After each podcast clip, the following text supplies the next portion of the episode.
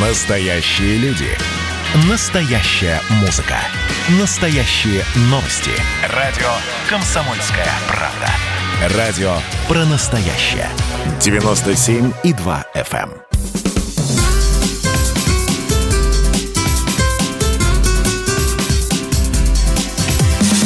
Программа с непримиримой позицией. Вечерний Мордан. Всем здравствуйте! В эфире радио «Комсомольская правда». Я Сергей Мордан. Так. Я Мария Баченина, добрый вечер. Баченина Слышно нет, меня, она сегодня из дома, да. Вот. Что у тебя? Расскажи всем сразу. А, ну, у меня не ковид, это основная мысль, которую, я думаю, нужно донести до слушателей и до тебя. Мы рады. Надо, дож, надо, надо дождаться вакцины обязательно, Маша. Мы проведем, знаю, мы проведем, мы, пров, мы проведем на тебе эксперимент. Эксперимент, хорошо, я для науки готова. Хорошо, ладно, ну, ну ладно, на самом деле, ну поехали. ОРВИ, да, скоро оклемаюсь, поехали. Хорошо, все. Значит, главная новость сегодняшнего дня, вот я весь день нахожусь просто в состоянии глубокого восхищения. А чиновника из Выборга, а речь идет на минуточку о председателе комитета финансов, это зам, а, ну, видимо, главы администрации по финансам, обвинили в хищении бюджета целого города, городского годового бюджета. А Александр Балучевский, соответственно, председатель комитета, в сентябре этого года прокуратура решила устроить проверку и выяснила, что из муниципального бюджета куда-то делись 700 миллионов рублей. Стали проверять, точно. Председатель комитета организовал за счет бюджета оплату ремонтных работ в городе, которых по факту не было. Деньги чиновник просто забрал себе. Весь бюджет Выборга на 2020 год – это 700 миллионов. И последнее, если кто-то когда-нибудь был в Выборге, тот может себе представить, насколько у этого человека нет никакой совести, даже намеков на совесть. Вот. У меня вопрос дополнительный. Где он их там тратить будет? Или он собирался куда-нибудь э, уехать из Выборга? Потому что если в Выборге потратишь такую сумму, сразу все заметят. Ну, вряд ли кто-то собирается 700 миллионов тратить в Выборге, Маш, но это же Но жизнь-то не бесконечна. Ну, конечно. Знаешь, но от Выборга... От... Просто удивляет, что он еще там, его успели схватить. От Выборга всего 20 километров, и ты уже в финском городе Ковала, а там уже, в общем, гораздо симпатичнее, должен я сказать. А если еще километров 200 отъехать, там уже Хельсинки, климат так себе, но, в принципе, можно и на Феррари ездить. Там есть, наверное, две Феррари, обе принадлежат русским. Ну, а помните, коли о лесах пошла речь, помните голосование на пеньках и скандалы, которые были связаны еще летом с этими пеньками? Так вот, э, а, голосовали за поправку Конституции, напомню, на пеньках и обнуляли э, сроки Владимира Владимировича. Но, как оказалось, что ЦИК и председатель ЦИК Элла Памфилова провели масштабное расследование уже вот в это голосование и решили поставить точку во всех спекуляциях. Нашли три пня. Первый пень Владимирский, второй Ульяновский, третий Брянский. Правда, есть еще четвертый, но четвертый непонятно, откуда пень взявшийся.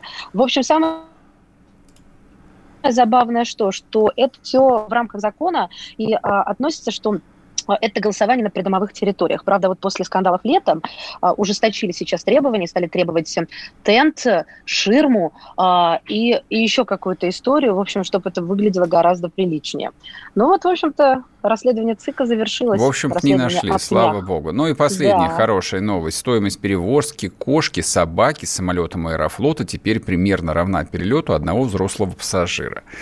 Значит, в салоне это стоит 75 евро в один конец, а 3 750 а, в один конец на внутренних рейсах. В багажном отделении подешевле 50 долларов а, на международных рейсах и 2500 рублей, соответственно, это будет стоить на рейсах внутренних. Но там есть, а, кстати, немаловажные нюансы.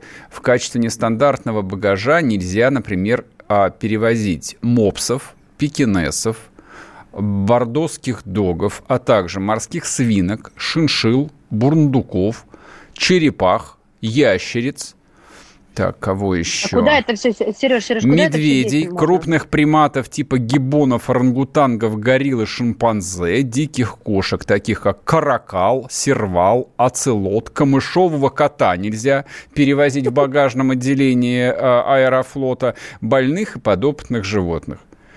А я внимательно прочел эту инструкцию и в очередной раз восхитился упорству и тщательности юристов, которые составляют породного, вот подобного рода документы. То есть включить в служебную инструкцию последствия вообще-то неисполнения которой это сотни тысяч долларов, ну, там в международной практике, вот включить сюда даже дальневосточного лесного кота, запятая, манула, запятая, анскую кошку и чилийскую кошку, ну, я просто вот аплодирую, честно говоря. Ну ладно. Ну ты напрасно, напрасно ты ерничаешь, потому что у наших э, сограждан огромное количество таких экзотических животных дай по домам. Бог, дай бог. Животные. Да, а хорошо. вот так захочешь тигра перевести, что делать? Главное, чтобы не анскую кошку. Да, это Ладно, точно. поехали. Вечерний Мордан. Так, прежде чем, мы нач... А, прежде чем мы начнем, я напоминаю, WhatsApp Viber 8 967 200 ровно 9702. Идет трансляция в YouTube, YouTube канал Радио Комсомольская Правда. Соответственно, по ходу дела, как обычно, вы подписывайтесь на телеграм-канал Мардан и слушаете то, что мы с вам с Марией будем рассказывать. Итак, начнем а, с Белоруссии. А сегодня вышла, не скажу где, Потом а, опубликую в канале выдержки, но вышла такая программная статья в одной оппозиционной в газете, которая, ну, фактически ставит крест а, на белорусском протесте. Выводы там а, ну, я бы сказал, вот такие эпохальные. Речь идет о том, что протест в Беларуси потерпел поражение, то есть это, в принципе, для социологов, для политологов факт, но, это, но поражение этого протеста якобы будет иметь далеко идущие последствия для ну, для всего демократического процесса, как минимум в пределах э, Европы. О чем идет речь? речь? Идет о том, что вот это вот очень длинная, практически, сейчас скажу вам, практически 30-лет, 35-летняя война бархатных, бескровных э, и дальше цветных революций на Белоруссии сломалась. Больше это не работает. А в переводе на простой и понятный русский язык... Да, вот желательно в переводе на простой русский язык, э, на самом деле вывод такой, не поражает э, воображение оригинальностью. Фактически авторы признают, что если власть готова сопротивляться, если власть исполняет свой долг, ну, кто-то это называет а, нежеланием отдавать власть добровольно, а кто-то это называет сохранением а, работоспособности государственных институтов, тогда любой условно-мирный протест, он, в общем, иссякает, ну, раньше или позже. Странно, что в качестве примера приводится Беларусь, потому что я бы, например, а, в качестве примера скорее привел бы Египет, где, когда вышли сторонники бывшего демократического президента Сиси, на улице в количестве, ну, не знаю, несколько сот тысяч человек, военные просто расстреляли их из пулеметов, и потом еще тысячу человек расстреляли на стадионе. И на этом египетская цветная революция закончилась, и а, цивилизованный Запад не то что слезы не лил, но перестал об этом вспоминать примерно это через две недели, просто как о случившемся факте. А то, что мы говорим о Белоруссии, ну, фактически вот о некой э, версии исторической России, да, как бы искривляет несколько наш взгляд, потому что волей-неволей мы все происходящее примеряем на себя, но отвечая вот полемистам, которые пишут здесь э, и в Ютубе, и в, э, и в WhatsApp, Хочу поздравить типа ведущего Мардана с тем, что он стал кремлевским пропагандистом номер один, когда с таким неуважением говорил о мирных митингах в Белоруссии и оправдывал а, жестокость силовиков. А, я, честно говоря, не считаю, что о любых митингах а, нужно или можно говорить с уважением и неуважением. А, и более того, а, силовики белорусские точно не нуждались в том, чтобы их оправдывать, они просто честно делали свою работу. Вот по моему глубокому убеждению, я с самого ну, начала Сергей, так думаю, можно, можно, можно, можно, можно я закончу можно, да. мысль. А просто вот глядя на этот а, более чем месячный а, социальный политический эксперимент, который происходит на западных границах России, ну, я вот а, в силу там особенного строения собственного мозга, да, действительно примериваю его на себя. Я не хочу, чтобы это было так. чтобы это было в Москве, в Питере, в Новосибирске. Поэтому я надеюсь, что и российская власть в том числе извлекла а, все уроки, которые только можно было извлечь из этих событий. Что сейчас происходит в Беларуси? Там, в общем, а, происходит некоторая попытка радикализовать процесс – белорусские, ну, не знаю, чекисты, силовики а, арестовали там неких белорусских партизан. Это вот название группы в социальных сетях, по-моему, ВКонтакте ее нашли, которые тренировались где-то в лесу под Могилевым, там тренировались, а, видимо, бросать бутылки зажигательной смесью, там, согласно протоколу, обнаружены ножи, пневматические пистолеты и так далее, и так далее. То есть первое естественное желание там похихикать и высмеять проклятый режим, который вот изобретает информационные поводы или, э, не знаю, офицеры, которые придумывают дела, чтобы получить э, очередную звезду на погону, но я почему-то думаю, что это не так. Я, я почему-то убежден в том, что действительно более чем месячные протесты не могли не родить внутри себя вот неких таких энергичных молодых людей, которые хотели бы перейти дальше – а, ну, какой-то форме силовых действий. И, конечно же, их надо ловить, в том числе и в лесах. А дальше мы продолжим после перерыва, не уходите.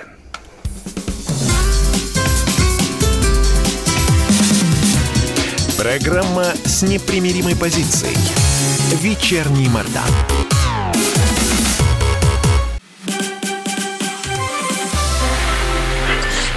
Начало. Это действительно история, которая будоражит. Так вся страна обалдела. И Россия родина слонов, она от океана до океана, да. И мы, мы всегда правы, мы никогда не сдаемся. И самое главное, что же будет дальше? Комсомольская правда. Это радио.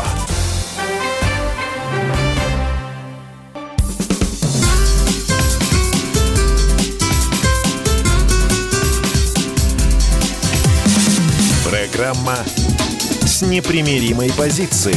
Вечерний Мордан. И снова здравствуйте. В эфире радио «Комсомольская правда». Я Сергей Мордан. Я Мария Баченина. Добрый вечер. Разговариваем про Белоруссию. А слушайте, вот в прошлом куске я начал говорить о том, Маша, извини, э, не даю тебе слово, что ли, сказать. Так ты перебивай меня. Хорошо. Ну, Это. Ну, попро- ну, попробуй, ну хотя пробуй.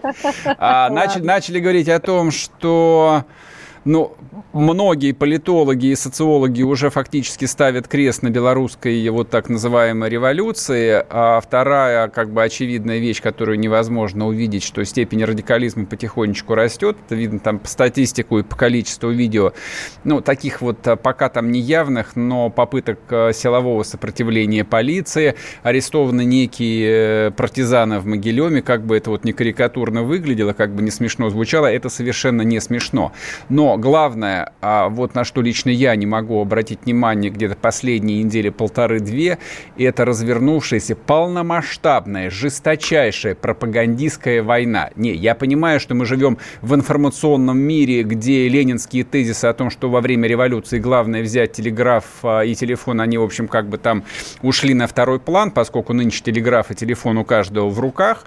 Но что касается технологий, что касается, причем технологий, выработанных еще во время Первой мировой войны англичанами, я имею в виду военную пропаганду, вот эти технологии применяются ровно так же, как и сто лет назад. Все как Сергей, обычно. Сергей, уточни, пожалуйста, ты с чьей стороны имеешь в виду пропаганду? С, Там ну, несколько... А Прежде всего, прежде, прежде, прежде всего, я имею в виду пропаганду со стороны условных протестующих, точнее, продюсеров, которые, в общем, являются там координаторами, э, кураторами, ну, как угодно их назови. То есть там, там ну, ну я, я просто вижу руку профессионалов и периодически вот э, мысленно там снимаю шляпу восхищения, потому что я, у меня диплом э, специалиста по военной пропаганде, я понимаю, о чем идет речь. Вот они действуют ровно вот по тем методам, методичкам, по тем учебникам, по которым учился в том числе и я. То есть расчеловечивание врага, героизация собственных героев, постоянный поток дезинформации. А, ну, и, и, и главное, собственно, вот что выдерживается уже второй месяц, это поддержание высочайшего эмоционального напряжения. То есть люди должны постоянно находиться в истерике. Просто хотя бы для того, чтобы у них не начал логически работать мозг, чтобы они, наконец, начали думать, из-за чего, почему так и что будет дальше. Как только эти вопросы возникают, любая революция, любой протест а, заканчивается. А что касается чьей стороны, а, да, в последние недели три а, Александр Григорьевич явно подключил опытных российских специалистов, но я так считаю, что маловато. Я бы усилил бы.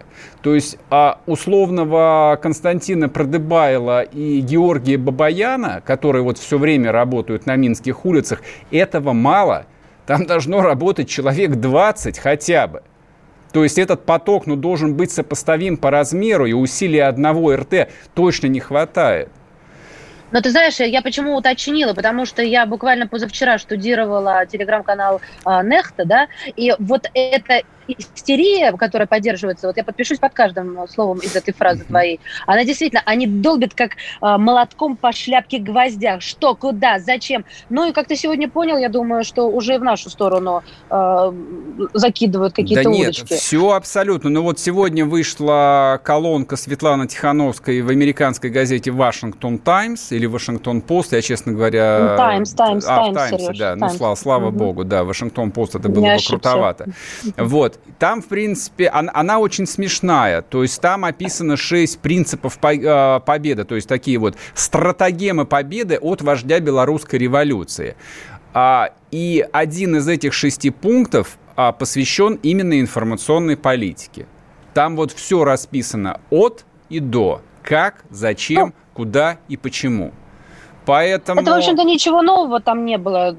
Я не знаю, может быть, постсоветскому человеку это даже и не интересно было бы читать. Нет, все это интересно, но как бы и внутри России огромное количество условных сочувствующих нет, у которых тоже мозг отключен. Они с утра до вечера читают сообщения нехты, вот, и впадают а, в такую же необъяснимую истерику. Это находясь там в тихой благополучной Москве или в Петербурге, да, и вот они друг другу пишут, захлебываясь слезами и соплями, о боже, месяц назад, значит, значит, полицейский кому-то дал а, в Минске по жопе. Трагедия. Ой, не начинай. Все, Давай, давайте про деньги поговорим, потому да, что про да, Тихановская со... тоже да. написала. Про информационную политику поговорили, да. Теперь, естественно, вопрос а, возник про деньги, потому что вчера мы говорили о том, что 1 миллиард долларов а, дал Белоруссии Мишустин, и полтора миллиарда вчера пообещал а, лично Лукашенко дать Путин. Вот, итого 2,5 ерда. Деньги, в общем, для России не смертельны, но я бы сказал, бы, что и для нас не лишние лишние были бы. Вон а, зам а, мэра города Выборга за жалкие 700 миллионов рублей сейчас на 12 лет или больше посадят. А 700 миллионов рублей это какие-то 10 миллионов евро, а тут 2,5 миллиарда. То есть это сколько получается? 10 или 100 Выборгов можно было бы отремонтировать. Мы их отдали Беларуси. Лично у меня возникает вопрос, мы их когда-нибудь получим обратно или нет? Поговорим сейчас об этом с Алексеем а, Зубцом, директором Института социально-экономических исследований финансового университета при правительстве России. Алексей Николаевич, здрасте. Здравствуйте. Скажите, пожалуйста, эти деньги безвозвратные или, в общем, Родина придумает способ как-нибудь капитализировать эту инвестицию?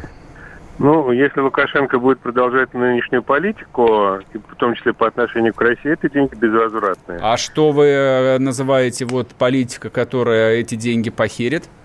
Смотрите, Лукашенко э, не отказался от политики пропетлять между стройками, и как только ему чуть-чуть полегчало, когда он понял, что непосредственная угроза его собственному существованию политическому и его режима пропала, он mm-hmm. тут же заговорил про а, то, что там, ну вот, начал рассказывать какие-то истории, в частности, про вагнеровцев, вот этих 33, которые не соответствуют действительности и начал э, как бы, ну то есть он оставляет для себя вариант э, вернуться к нормальным взаимодействиям с Западом и начал торговаться. То есть он начал говорить, что давайте союзное государство сначала запустим те механизмы, которые уже есть, а давайте реформу Конституции отложим там на несколько лет, а я готов отдать полномочия там, по назначению районных судей, а вроде как больше ничего и а, отдать не хочет. Ну и, в общем, он к сожалению, потолок, э, вот ментальный, как бы мировоззренческий потолок Лукашенко, он достаточно низкий. Угу. Лукашенко не понимает, что единственным шансом для сохранения его власти и его физического выживания является самый тесный, скорейший, быстрейший союз с Россией. Если бы он э, хотел бы выжить политически, он бы на сегодняшний день взял прямой курс на интеграцию российской и белорусской экономики. И базовая модель взаимодействия, которая обеспечивает выживание – а, политическое выживание Лукашенко, это взаимодействие Франции и Монако. Когда экономически это одна и та же система, угу. а политически это две системы. То есть есть, э, более того, монархия, наследственная монархия Монако и есть э, а, Республика Франция. И две политические сущности с единой экономикой. Вот это модель взаимодействия между Россией и Белоруссией, которая гарантирует выживание Белоруссии. Если Лукашенко не пойдет на скорейшую интеграцию с Россией экономическую, его экономическая политика потерпит крах очень быстро, даже при условии помощи стороны России, потому что а, белорусская экономика, она фантомная. И родилась по политическому решению, принятому в Москве. Там в 90-е годы Ельцину нужен был друг, с которым а, он бы мог объединяться против внешней, внешнего давления и против а, собственной внутрироссийской оппозиции. И Ельцин принял политическое решение, накачал Белоруссию деньгами и создал вот ту экономику, которая есть. То есть она, в принципе, не может существовать без российской поддержки, без российского рынка никак, ни при каких обстоятельствах. И что важное происходит за последнее время, это то, что белорусская экономика теряет свою конкурентоспособность, даже против российских предприятий. Потому что Лукашенко искусственно тормозит э, развитие собственного бизнеса по разным причинам, политическим, социальным и так далее. Тогда как российские компании там худо-бедно, но развиваются. И скоро он не сможет сюда ничего продать не потому, что а, там злые а, московские эти самые власти мешают ему это сделать. Просто российская будет лучше, чем, чем белорусская. Это вопрос не очень далекого времени. Поэтому интеграция, самая глубокая, а, позволит ему решить экономические проблемы, ну, вот. ну и остаться столько, сколько лет, сколько он хочет, сколько захотят его терпеть белорусы, в должности президента Беларуси. И тем не менее, вернусь к исходному вопросу. Он вернет эти кредиты или нет? Еще раз, если не проводить быструю а, реструктуризацию то нет. белорусской экономики, то нет. А вот если при... проведет? То, то Россия, безусловно, смотрите, тогда а, в случае интеграции быстрой а, эффективность белорусской экономики резко вырастет. Мы сами отобьем. Ну да, и в том числе и российский бизнес отобьет сам. Если произойдет включение белорусских предприятий а в производственной цепочке, в интеграционные какие-то длинные линии производственные а с, русскими, с российскими предприятиями. Тогда, да, эти деньги вернутся. Ясно. Спасибо большое. Алексей Зубец был с нами, директор Института социально-экономических исследований финансового университета при правительстве Российской Федерации. Ну, в общем, если я правильно понимаю, это, а, ну, кредит... Скорее нет, чем да, Сергей. Это кредиты на спасение, вот. И угу. даны они не для того, чтобы на этом а, нажить, не знаю, 5 или 10 процентов годовых. Вот, думаю, что сообра... Гуманно, очень гуманно. Думаю, что, сообра... думаю, что соображения были немножко другие, поэтому городам Выборгу и Кулебакам придется какое-то время пожить без ремонта. Вернемся после перерыва, не уходите. 2020 год перевернул жизнь каждого. Что будет дальше, не знает никто. Мы не предсказываем, мы предупреждаем. Будущее может оказаться гораздо более опасным, чем настоящее. И все эти угрозы человечества прямо сейчас создает своими руками. Премьера на радио «Комсомольская правда». Слушайте новый проект «Мир дикого будущего». 10 фантастических аудиорассказов – 10 предупреждений о том, в каком мире мы можем проснуться уже завтра. С 14 сентября в 22.00 по московскому времени.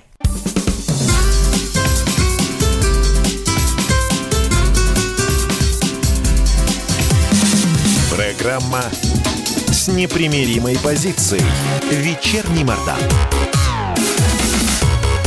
И снова здравствуйте! В эфире радио «Комсомольская правда». Я Сергей Мордан. Я Мария Баченина. А Добрый теперь вечер. вы услышите главное. Будет ли вторая волна коронавируса? Загонят ли вас на карантин и запретят выходить из ваших квартир? А короткое вступление. А, Израиль закрылся на три недели. Австрийцы сказали устами своего канцлера о том, что начинается вторая волна, и, видимо, тоже закроются. А вслед за... Очень умно, кстати, он А вслед за Австрией, которая это вот а, самая настоящая центральная Европа, транзитное государство, то есть через которое народ куда только не шарахается, поэтому если закроются австрийцы, закроются много кто. Это отвечая вот на незаданный мне вопрос а, многих людей, которые говорят, ну а как ты думаешь, когда же наконец мы сможем нормально куда-нибудь ездить, а не вот в эти вот Сочи, там, Крыма, вот это вот все ужасное? Отвечаю, в этом году вряд ли вы куда-то поедете. Мы, прокаженные, будем сидеть здесь и ждать, пока весь мир не наделает различных вакцин от коронавируса. Но покоя чиновникам нет. Сегодня отметилась э, глава Роспотребнадзора Попова, которая, в общем, привела в полное изумление не только мирных граждан, но и специалистов. Буквально Попова сообщила, не, она много чего сообщила, но в том числе она сказала, что Роспотребнадзор обнаружил коронавирус на поверхностях в общественном транспорте. То есть, типа, не ездить. в метрополитене. Типа, не ездить. А тут, в общем, а, главному врачу, начальнику медслужбы московского метро Вере, э, Вере Жельвис ничего не оставалось, кроме как ответить большому руководителю, причем публично. Заявила она буквально следующее. Специалисты ВОЗ и ученые всего мира неоднократно заявляли о том, что риски заражения коронавирусом через контакт с поверхностью минимальны. Здесь, видимо, что-то матом должно быть написано, но она сдержалась. Но даже с учетом минимальности этих рисков, рисков, количество проб, показавших положительный результат на ковид, меньше 0,1%. Эти данные свидетельствуют о том, что дезинфекция метро, которая проводится несколько раз в день, оправдывает себя как эффективная мера по предотвращению заражений. Слушайте, вот э, Роспотребнадзор за эти полгода столько раз лажал, они столько раз озвучивали официально такое невообразимое количество бреда, что, по идее, любое другое ведомство, ну, в лице своих руководителей, там, а, главного лица и всех его заместителей, уже обновились бы несколько раз. И только Попова, словно бессмертный Дункан Маклауд, остается на своем месте и продолжает нести чушь. То ли у ней крыша... Нет, Сергей, в частности, кры... где то... она чушь-то несет? Я только что процитировал. А, я же говорю, я, гума... а, я ты... гуманитарий, но ей ответил доктор. То есть а, человек не доктор сказал бы что-нибудь другое. Вот тип меня, например, вот э, не сдержанно на язык. Ладно, но она не одинокая, а вот э, ковида-безумцев по-прежнему достаточно много. Мы поговорим про них с Глебом Кузнецовым, политологом, главой экспертного совета экспертного института социальных исследований. Глеб, здравствуйте. Здравствуйте. Здравствуйте. Как вы думаете, вот это вот обострение безумия, оно имеет какое-то э, логичное обоснование или нет? Ну, имеет, безусловно. Во-первых, э, значит, логичное основание заключается в том, что вот с э, оси, началась осень, детки пошли в школу, и, очевидно, количество социальных контактов, так сказать, увеличилось по сравнению с летом, и как бы, число положительных тестов пошло вверх. Это чиновников страшно взволновало, потому что им нужно это как-то объяснять. Вот. И вот они начали нагонять нам март снова уже в сентябре. А, зач, а зачем вам это нужно как-то объяснять? Да, обычное сезонное ОРВИ, простое а, объяснение. Тем более Собянин сказал, не закроемся, не простим, да. ни, никуда не денемся, все будет как Нет, прежде. Люди в своих ведомственных интересах, так сказать, действуют из своей ведомственной позиции. А у Роспотребнадзора А-а-а. какой интерес, как вы полагаете? Им что, финансирование дополнительное дает? Или Поповой пообещали пятую БМВ заменить на седьмую? В чем логика-то? Ну, никто никогда не должен сказать ей, что она о чем-то не, преду... не предупреждала. Да? Поэтому она рассказывает о самых катастрофических вариантах. Чтобы никто ее не обвинил в том, что она ну, ну, ничего не делала да? То есть это помните в фильме в каком-то Кац не молчал, там Кац предупреждал. Да-да-да. Вот. вот, вот позиция именно такая. И надо сказать, что это не одна Попова такая же. Абсолютно все санитарные власти всех стран, за которыми я слежу, ведут себя совершенно единообразно, нагоняют жути. Я, вот, э, я пытаюсь сделать вывод из того, что вы сказали. Э, самое логичное было бы эти службы упразднить, а чиновников отправить, э, ну, я не знаю куда, картошку, например, копать. Ну, картошку копать вряд ли у них хорошо получится. Все-таки, ты 40 лет там ничего не делаешь, а только пробы собираешь. Так не, не кормить. Голод – великий учитель, как известно. Нет, подождите, друзья мои, вы начали говорить так, как будто коронавирус – это шутка, пшик и вымысел. Жути нагоняют, картошку направляют. Коронавирус существует и еще не собирается никуда деться. То есть ну, а, не так, что... Он не девается. Он вот существует, именно, да реальность, так сказать, коронавируса, есть реальность эпидемии, а есть реальность санитарных властей. Эти три реальности совершенно друг с другом ну, не соприкасаются, на мой взгляд. Ну вот, вот, Глеб, скажите нам вот конкретно, предметно, где они не соприкасаются? То есть что они делают лишнего, э, неправильного? Вот, например, как говорить пример? людям вот эти про сегодняшние 90 дней, которые действительно далеко не только, так сказать, простых людей ужаснули, а специалистов скорее заставили улыбнуться, да, про, про то, что человек, значит, после того, что перенес коронавирусную инфекцию, 90 дней этот самый коронавирус испускает. Это одно из заявлений по поводу. Да, это вот, это, это, это восхитительно, это просто восхитительно. Зачем она это сказала? Причем испускает, испускает. Ну люди добрые, это цитата. Это человек с высшим образованием, а скорее всего с двумя или тремя дипломами. И она говорит о том, что а, как, как... Выделяет из носа, она сказала. Выделяет из носа. Господи помилуй. Баченина, надень маску, не выделяя из носа. Много. Вот, и, и, конечно, это, в общем, ну, ну, то есть все действительно санитарные власти говорят примерно одно и то же во всем мире. Послушать Фаучи американского, мы уже все умерли. И, и так далее и тому подобное. Но у них все же есть хоть какие-то основания, там, по-моему, 180 тысяч покойников уже закопали с диагнозом коронавирус. Я уж не знаю на самом деле, от чего они умерли, но тем не менее они еще мемориал в Вашингтоне построят после того, когда демократы победят Трампа. Ну да, жертвам, так сказать, проклятого трампизма. Это правда. Скажите, пожалуйста, вот а, если в марте месяце, когда было массовое введение карантинов по всему миру, очевидно, это была реакция именно политических властей, которые, ну, я, по крайней мере, так рассуждаю, которые вот сопоставляли риски общественного там напряжения и считали, что им проще действительно там возбужденных граждан загнать по квартирам.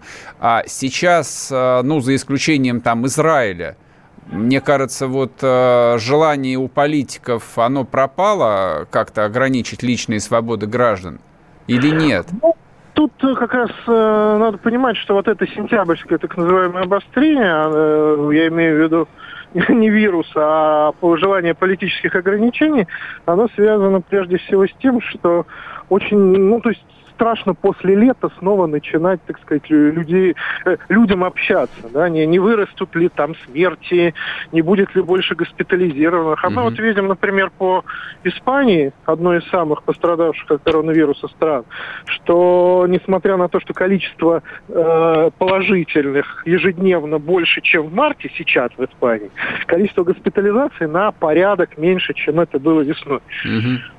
Совершенно другая реальная ситуация. А если смотреть на одну единственную цифру, количество положительных тестов, то мы увидим, что, мы, что, что в Испании снова март.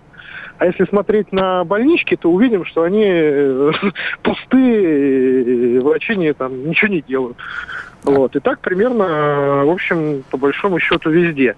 Потому что количество положительных тестов – это функция не от э, вируса, от количества тестов вообще. Если ты в марте делал там 100 тысяч, из них 10 тысяч положительных, это одна история. Сегодня ты делаешь миллионы, у тебя те же 10 тысяч положительных.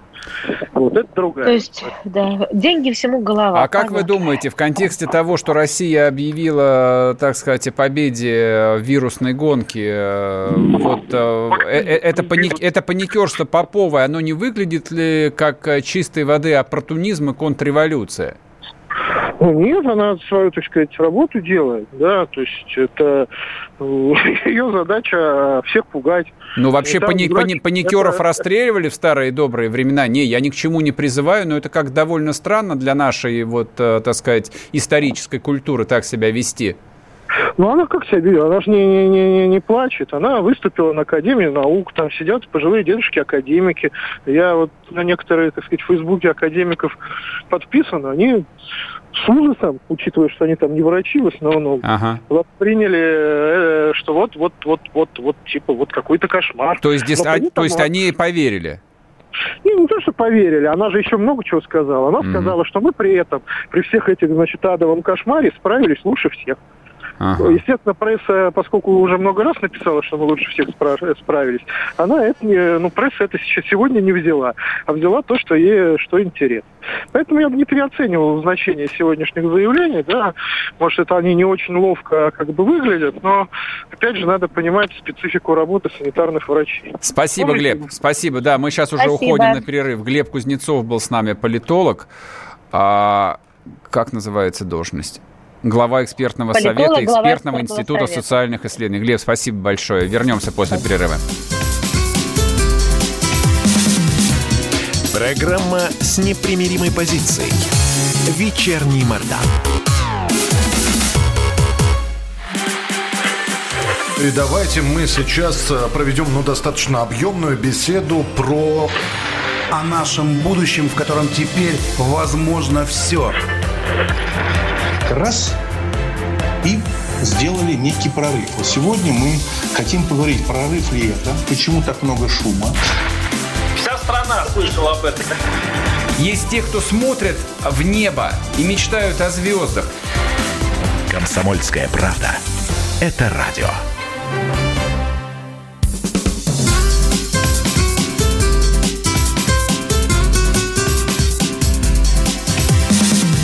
Программа с непримиримой позицией. Вечерний Мордан. И снова здравствуйте в эфире радио «Комсомольская правда». Я Сергей Мордан. Я Мария Баченина, добрый вечер. Напоминаю, WhatsApp Viber 8 967 200 ровно 9702. Можете писать ваши комментарии и вопросы по ходу эфира. Можете включаться в трансляцию. Она идет на YouTube, YouTube канал Радио Комсомольская правда. Там, собственно, в чате можете общаться и с нами, и с людьми, которым, в общем, тоже скучно. А, ну и, конечно, телеграм-канал Мордан. А, знаете, что забавно? Многие ведь э, находятся в плену всевозможных иллюзий. Хорошо, если эти иллюзии, они такие безобидные. Ну, например, некоторые думают, что они умные. Некоторые Ох. думают о том, что их все любят. А оказывается, это не так. Но некоторые думают, что, например, их родина должна всенепременно стать сверхдержавой и ищут, в общем, как бы опору в событиях там 50, 60, 70-летней давности. Что типа не постоим за ценой, станем номером один – вот. И многие вот а, из людей, с кем я общался, кто стоит на этих, а, так сказать, великодержавных позициях, я тоже на самом деле на них стою, они пребывают в уверенности, что за ними э, стоит вся страна. Все думают так же. Ну, не так же, как выяснилось. Оказалось, а... нет. В ЦИОМ провел да. исследование – из которого, значит, под названием «Цели России в 21, 21 веке». А цифры, ну, такие, слегка настораживающие. Смотрите, согласно с тем, что Россия должна вернуть статус супердержавы, который был у СССР, всего лишь 31% россиян. Чаще всего так думают мужчины. Вот это вот странная формулировка. Чаще так думают мужчины. 35%. Ну, это Тут неудивительно, это некая это воинствен... воинствующая а, а, Извините идея. меня, а остальные 65% это женщины и кто? Да, женщин больше. То есть 60... И дети, Сереж. Да, и дети. То есть 65% а, ну, вот в гендерном составе. То есть страдают э, желанием э, почувствовать себя частью альфа-страны женщины в основном. Хорошо, ладно, окей. Ну и, соответственно, люди взрослые. Самая большая группа 35-44 года 37%, 45-60 еще 34-35%. Причем количество людей, которые а, грезят о статусе супердержавы, оно изрядно изрядно снизилась. С 2014 года на 11% уменьшилась. И вернулась к значению проклятого 2010 года, когда вот был марш предателей на Болотной, как вы помните. Вот Болотная это был апофеоз тех, которые не хотели, чтобы Россия встала с колен и стала снова сверхдержавой. Потом выросла, и вот сейчас снова упала. И я, честно говоря, в затруднении тут, э, как это трактовать и что об этом а, думать, это хорошо или плохо. То ли, в общем, русские потеряли жизненный драйв и не хотят больше быть народом-покорителем Евразии, исключительно жестоким и коварным, которым, а, собственно, мы были всегда. Или просто люди хотят хоть немножко спокойно пожить, или чтобы хотя бы дети их, наконец, немного пожили. Вот не, не знаю, честно говоря. Давайте поговорим об этом с нашими собеседниками. У нас на связи Валерий Коровин, политолог, директор, директор Центра геополитических экспертиз. Валерий, добрый день. Валерий Михайлович, добрый вечер. Да, мы немножко вечер. Уже вечер, да. Скажите, да, пожалуйста, что ж-то происходит такое? Мы больше не покорители Евразии. Почему всего треть, э, треть россиян желает статуса сверхдержавы, а остальным вроде бы как и дела до этого никакого нет? Как прокомментируете? Ну, дело в том, что вот в этом опросе мы увидим типичное передергивание результатов и манипуляция ими, потому что выводы делаются совершенно обратные цифрам. Это самые большие цифры. А, Россия должна вернуть статус супердержавы 31%, это треть. Угу. Россия должна стать самым политически влиятельным государством 44%. И более трети россиян, тут написано, на самом деле 37% считают, что страна остается великой державой. А вот бытовые а, выводы, которые выносятся в заголовок, и написано, что сверхдержавные амбиции популярностью не пользуются, а главное сохранить место страны там, uh-huh. и так далее. Вот бытовые вопросы, здесь как раз цифры минимальные. Высокий уровень жизни 12%, социальная политика 11%, а, и так далее, 10% там не, вступать в конфликты. То есть результат а, совершенно обратный выводу. Это а, абсолютно такое расхожее социологическое передергивание – и так как большинство людей не вникают в цифры, не, не анализируют их, а смотрят заголовки, вот дальше э, формируется общественное мнение, из которого следует, что Россия не стремится быть сверхдержавой, амбиций нет, не пользуются популярностью, а хотят просто комфорта, благосостояния. Вот это полностью... А зачем это? Зачем я это прошу делается? прощения, подождите. Вот я открыл таблицы, где все цифры, начиная с 2003 года, отражены. Здесь в вопросе я 5 пунктов. Да, вы... да. вернуть статус супердержавы. Да, действительно, 31%. Да, вот, вот, действительно, да. Быть И... всего лишь одной из 10-15 стран 44. Во, 44. 37%. Но это, это, это быть... Смотрю, а... тоже на эти цифры. Э, считают, что наша страна остается великой державой. 37%. Плюс 12 пунктов 2010 года. Плюс 12 пунктов, а не минус. То есть здесь э, мы видим чистую манипуляцию, но хотелось бы обратить внимание на то, что стремиться к великодержавному статусу должна элита. Вот и архетип Э, э, царя, архетип князя как, с диурническим настроем, который живет ради экспансии, ради завоевания, ради э, увеличения масштаба своей страны. А бытовые э, цели – это как раз свойства масс таких обывателей, которые хотят просто тихонечко жить. Так вот, наш народ – держава-строитель, а обывательские у нас элиты сейчас, какие-то мелкотравчатые, которые внушают массам, что не надо никакой экспансии, давайте тихо сидеть, давайте просто останемся в 15 в топ-15, там, в топ-20 каких-то там более-менее ничего себе стран. Вот это та ситуация, которая называется вырождение элит. Когда в элиты поналезли представители масс и сверху спускают вот такие вот архетипы, такие вот травоядные – а массы – это их свойство, следовать за элитами. Массы наши, русские, э, народы Евразии, находятся в недоумении сейчас. Валерий, смотрите, по, по, по поводу массы... Не соответствующих их представлениям позиция элит. Вот по, по поводу массы элит, я просто хочу напомнить, что покорили Сибирь и Дальний Восток и перемахнули через Берингов пролив и отправились, значит, разбираться с алиутами, никакие не элиты, а простые, да добрые русские да люди, которые да хотели просто а? наж, нажить денег. Да, да, да. Да, это были казаки, Ермак, воины, ну которые ну, да. росли, жили и э, функционировали ради того, чтобы умереть за Отечество. А, по-моему, они фун- функционировали для того, чтобы да, на, на, нажить, нажить денег, не знаю, оброка, ясака какого-нибудь, разграбить да, да. Кучумы и так далее. Только воин сразу же просаживает все, что нажил. Вот все, что они захватывали в качестве добычи, они тут же просто рассеивали, покупали, проедали и шли дальше. Ну, понятно. А воин, до, до, до, держав, до державы-то им точно дела никакого не было. Мы же о казаках говорим. Какая Абсолютно. держава и казаки? Вот это нет. Вот это, смотрите, это разбойники. Это чистый, чистый нет, ВЧК Вагнер. да. Чистый воинский тип. Человек, который не может не сражаться, не умирать, не убивать, который оперирует э, диспозитивом насилия, для которого насилие это норма, который осуществляет насилие и допускает насилие над собой, это чистый воин, фигура князя, воина. Это элитный, абсолютно теурнический тип. А, а вот обыватель, он как раз живет тихо, никуда не движется, там потихонечку собирает свое имущество, добро наживает там десятилетиями в течение всей жизни и также тихонько умирает. Валерий, мне, мне кажется, вы, вы излагаете какую-то фантазию. Тип. Вот, потому что Российская империя, которая, в общем, а, серьезно приросла, ну, неважно, колониями или новыми территориями, а, это была регулярная армия. То есть я говорю о 18-19 да. веке. То есть какие Правильно. казаки, какой архетип воина? Это Вы просто... Это, это, это, это, это, это рекруты.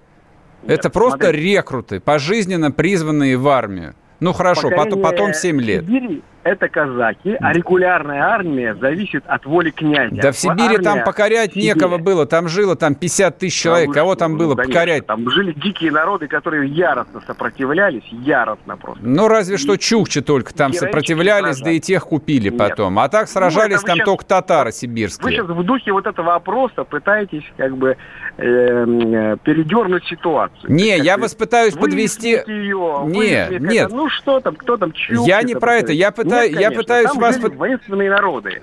Тюрки, и что? А, э, э, ну, что, что воинственные? Ну, ну и хорошо. Это люди, которые сражались и умирали э, с таким остервенением и яростью сопротивлялись этому наступлению. Конечно, есть, ну, финно-угры, например, не сопротивлялись. Но большинство народов сопротивлялись покорению Сибири. Это делали воины, вольные казаки. А вот что касается регулярной армии, рекрутов, то здесь все зависит от воли князя. Князь направ, э, направляет армию на новые завоевания, на осуществление экспансии. Или князь трепещет, сидит у себя там, набившись э, сундуки золотом и, и завалившись мехом, и говорит, только бы не было войны, только не дай бог, там кто-нибудь на нас, шведы там сунутся, что теперь делать, или там турки попрут, или персы, там ой-ой-ой, там. Вот это не, не княжеский тип это тип обывательский, это тип уже выродивших Вот Валерий, спасибо. Мы сейчас уходим на перерыв Ох. уже. Валерий Коровин был с нами, политолог, директор Центра геополитических экспертиз. Говорим, конечно, об имперском, о державном. А хватает ли нам а, вот князей и воинов, которые готовы, да, вырезать воинственные народы, которые не хотят, в общем, платить э, дань мехами и золотом. Вернемся после перерыва, не уходите.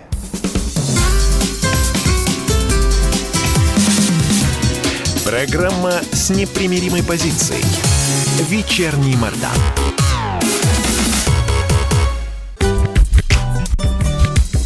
Видишь, там на горе возвышается крест.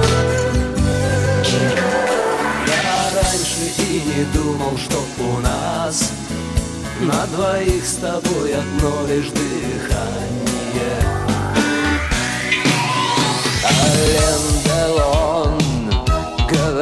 По-французски. Комсомольская правда. Радио поколения Наутилуса Помпилиуса.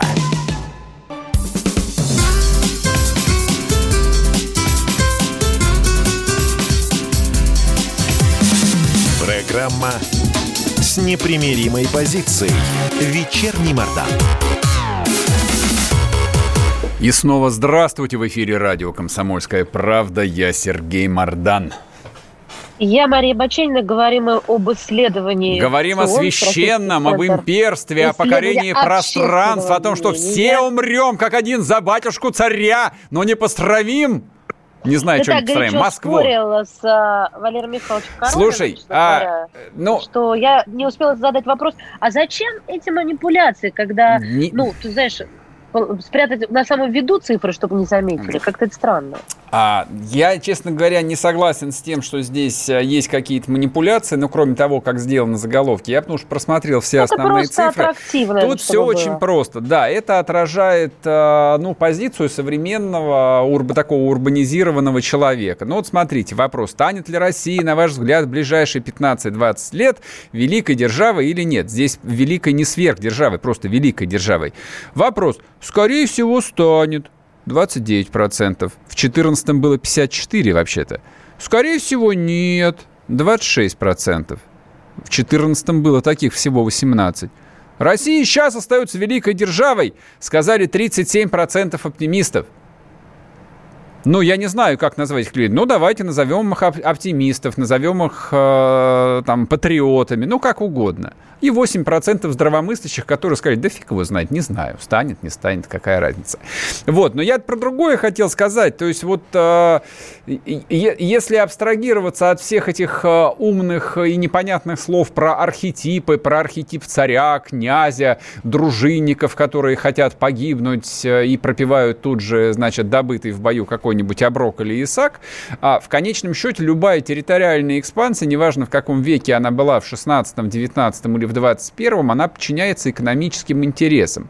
Сибирь покорена была, вообще-то Ермак туда не просто поехал а, за державу какую-то мифическую выступать, его снарядили купцы Строгановы, дали ему оружие, припасы, лодки, деньги и сказали, давай вперед, нам нужны соболя. Соболя водятся там за Уралом. Вот он поехал бить Соболя туда. Ну, точнее, чтобы вот всякие якуты и прочие, не знаю, чукчи должны были, значит, платить этот меховой оброк. Тогда Соболь в то время это, было, это была нефть. В 16 веке это была русская нефть.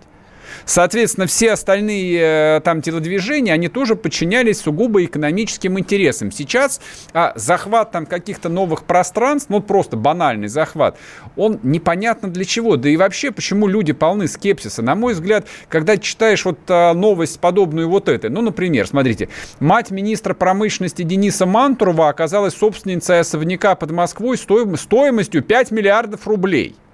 Ну вот а какой архетип царя должен прийти мне в голову, вот, чтобы отправиться, не знаю, покорять какие-нибудь среднеазиатские дикие степи, когда и тут люди, в общем, 84 а, года наживают себе особняки площадью 4000 квадратных метров. Я не понимаю, зачем им 4000 квадратных метров стоимостью 5 миллиардов рублей в чине министра российского э, правительства. Вот вам весь разговор про желание России стать сверхдержавой. Можно хотеть стать сверхдержавой, да, когда элита – не наживает деньги непонятно где и непонятно как, а ищет их вовне, не грабит своих, а грабит чужих. Я тоже был бы не против, если бы мы грабили чужих. Германию, например, она богатая, там было бы что пограбить. Ну, сейчас разойдешься ты, так это. Ладно, давай коротко еще Иди поговорим с ученым. У нас на связи Алексей Прудник, социолог. Он нам сейчас объяснит, что означают все эти мудреные цифры. Александр Васильевич, здрасте. Здравствуйте. здравствуйте, здравствуйте. Мало времени у нас. Проком... такую, такую боевую Спасибо, и, спасибо. Прокомментируйте, пожалуйста, как русские, как народ воин вырождаются. Может быть, э, прибалтам уже пора перестать нас бояться? Мы телки, они могут нас захватить? Или а, это все ложь? Очень, скажем так, правильная тональность постановки э, вашего вопроса. Дело в том, что когда говорят о том, что прошли, вот сейчас прошел опрос населения, и э, русские люди э, ответили вот так-то, так-то относительно положения своей страны, то надо понимать, что в данном случае общественное сознание воспроизводит те установки, которые вовнутрь нее постоянно внедрялись на протяжении последних десятилетий именно правящей элиты. Нации и национальное сознание не складываются сами по себе спонтанно, а целенаправленно формируются. И национальную задачу формулирует всегда национальная элита. Встает в этом связи то, о чем вы говорили, элита какой нации формирует задачу для, э, в данном случае, русского народа. И вот здесь мы сразу видим, каким же мы должны задать вопрос, а как же формирует элита э, сознание, самосознание народа? оно формирует не только словами, не только идеологическими, например, радио или телепередачами. Оно формирует своими действиями и поступками. Что видит обычный русский человек сейчас, который интересуется политикой? Он видит, как постоянно э, Российская Федерация э, спорит, какие Александр Васильевич, у вас 20 секунд буквально, мы сейчас уже заканчиваем ага, программу. Все, вот. И поскольку постоянно э, уровень наших конфликтов международных, это Прибалтика, Польша, э, и еще таки, такой же ряд стран, создается впечатление, что у России сейчас именно это место в мире и есть. Спасибо и большое. Что... Отли... Это отличное наблюдение, просто вот блестящее совершенно. А вот отражает а, именно место в России, которое есть в головах людей. Мы конкурируем не с Америкой, мы конкурируем с Латвией, Эстонией и Польшей. Вернемся и обсудим это завтра в то же самое время. Хорошего вечера всем. Пока. Программа с непримиримой позицией. Вечерний Мордан.